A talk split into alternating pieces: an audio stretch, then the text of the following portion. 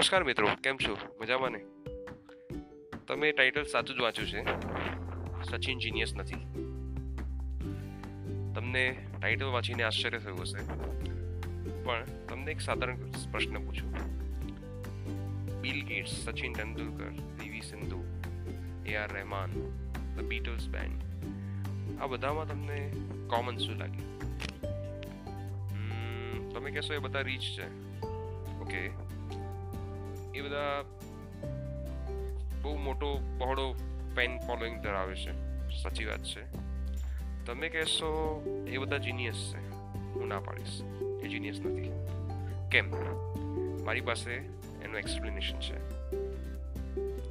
સચિન તેંડુલકરે જે famous photo છે, લાંબા વાળમાં હાથમાં બેટ પકડીને એ પાંચથી છ વર્ષની ઉંમરે ફોટો છે, જે બહુ ફેમસ છે અત્યારે. એ પછી ધીમે ધીમે એનું inclination he was very clear કે એને ક્રિકેટ જ રમવાનું છે. તો ઇવન જ્યારે ટાઈમ મળે એકેડેમીમાં પ્રેક્ટિસ કરે એ સિવાય ગ્રાઉન્ડ પર પ્રેક્ટિસ કરે એ સિવાય ફ્લેટમાં પ્રેક્ટિસ કરે એ સિવાય, એના મમ્મી સાથે પણ ઘરમાં રૂમમાં પ્રેક્ટિસ કરે. That was the dedication he was having right બે બાસ્કેટબોલ પ્લેયર્સ મોમ અને ડેડ એમની એક છોકરી જે ફ્રી એન્વાયરમેન્ટ પ્રોવાઈડ કર્યું તો મોટી છોકરી ડૉક્ટર બની અને નાની છોકરીએ છ વર્ષની ઉંમરે નક્કી કર્યું કે એ બેડમિન્ટન રમશે. રોજ સવારે ચાર, સવા ચારે ઉઠી એ છોકરી અઠ્ઠાવન કિલોમીટરનું ડિસ્ટન્સ કવર કરી અને એકેડેમીમાં જાય અને રોજ છ થી સાત કલાક ત્યાં પ્રેક્ટિસ કરે. એ બીજું કોઈ નહીં. P V Sindhu. એક છોકરો જેને સમર વેકેશનમાં એના મમ્મી પપ્પાએ એક લેટેસ્ટ કમ્પ્યુટર લઈ આપ્યું કોડિંગ કર્યા કર્યું એ છોકરાએ અઠવાડિયાના સાથે સાત દિવસ, સાત કલાક સુધી. અને આવી રીતે ઘણા બધા વર્ષો કાઢ્યા પછી he made the huge name in the software industry બીજું કોઈ નહીં Bill Gates Beatle group mostly famous થયું બીટલ બેન્ડ મોસ્ટલી ફેમસ થયું around nineteen sixty sixty two around એ પહેલાં એ લોકોએ નાઇન્ટીન ફિફ્ટી એટમાં જ્યારે ફોર્મ કર્યું બેન્ડ ત્યાંથી લઈ અને સાઠ બાસઠની સાલ સુધી એ લોકોએ અલગ અલગ ક્લબ્સમાં પ્લે કર્યું. એ ક્લબ્સમાં એ લોકો દિવસના છ છ કલાક એ લોકો અઠવાડિયાના સાથે સાત દિવસ કામ કરે. તો જે ટ્યુનિંગ ઇન્ટીમસી ડેપ્સ જે આર્ટની આવે છે, એ અલગ જ લેવલની હોય છે. ફર્મલી બિલીવ ધેટ જીનિયસને હાર્ડવર્ક બીટ કરી શકે છે, આરામથી બીટ કરી શકે છે.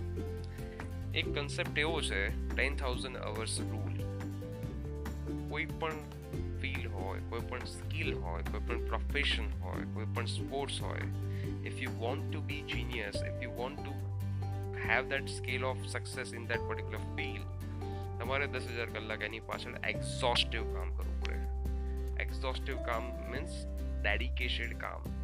ડેડિકેશન સાથે તમારે એમાં કામ કરવું પડે પ્રેક્ટિસ કરવી પડે, તો તમને કોઈ બીટ ના કરી શકે, એ લેવલની સક્સેસ મળે છે. જે કંઈ મોટા મોટા ચહેરાઓ, મોટા મોટા નામ, મોટા મોટા હસ્તીઓ તમે જુઓ છો ત્યારે, એમાંથી મોટા ભાગના લોકો આવા હાર્ડવર્ક કરીને આગળ આવેલા હોય છે. ઓકે તો હવે સ્ટેટિસ્ટિક્સની વાત કરીએ. માનો કે તમે વર્ષના ત્રણસો દિવસ ગણો છો.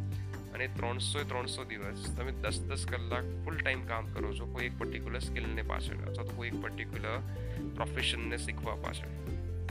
તો આશરે તમે ત્રણ હજારથી પાંત્રીસો, બત્રીસો, ત્રણ હજાર, બત્રીસો કલાક કામ કરી શકો એક વર્ષમાં.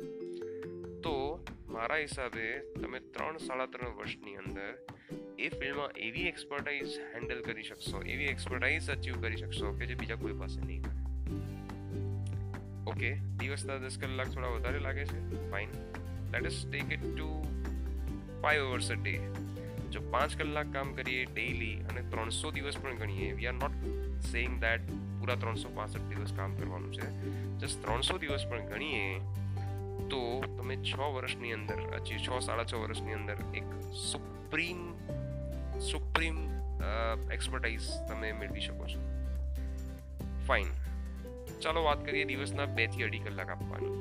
તમે કોઈ પણ જોબ કરો છો પ્રોફેશનમાં છો બિઝનેસમાં છો, તમારો શોખ હોય કે એક્સ્ટ્રા સ્કિલ તમારે ડેવલપ કરવા હોય ડેલી બેથી અઢી કલાક આપો, તો દસ વર્ષની અંદર તમને એવી ગ્રીપ હેન્ડલ એવી ગ્રીપ મળશે તમને કે જે બીજા કોઈ પાસે નહીં હોય. અને એ એક્સપર્ટાઇઝ ડેફિનેટલી તમને તમારા કેરિયરમાં સિટી લેવલ પર ડિસ્ટ્રિક્ટ લેવલ પર સ્પોર્ટ્સની વાત કરીએ તો સ્ટેટ લેવલ પર નેશનલ લેવલ પર ઇન્ટરનેશનલ લેવલ પર લઈ જઈ શકે છે. But the thing is without fluctuating much dedication સાથે એક્ઝોસ્ટિવ દસ હજાર કલાક કામ કરવાના છે પ્રોબ્લેમ એ થાય છે યંગસ્ટર્સ સાથે they are not sure what they want to do અને આપણે શું કરીએ છીએ થોડો ટાઈમ થાય કંઈક નવું થોડો ટાઈમ થાય કંઈક નવું એટલે એ ડેપ્થ આવતી જ નથી suppose you want to learn coding coding શીખવું છે તો પહેલા વીસ કલાક, પહેલા પચાસ કલાક, પહેલા સો કલાક કંઈ પણ વિચાર્યા વગર એ કોડિંગને આપી દો. એવું ના કહો કે મને કોડિંગ આવડતું નથી. તમે પચાસ કલાક, સો કલાક સ્પેર કરો, પછી તમને જજમેન્ટ આવશે કે તમને કોડિંગ આવડે છે કે નહીં. અને બિલીવ મી જો તમે પચાસ કલાક એક્ઝોસ્ટિવ પચાસથી સો કલાક આપી દીધા, તો સવાલ જ નથી ઉત્પન્ન થતો કે તમને કોડિંગ ના આવડે. તમે ઇન્વોલ્વ થઈ જ જશો એની અંદર. આ કોઈ પણ સ્કિલ માટે ટ્રુ છે આ.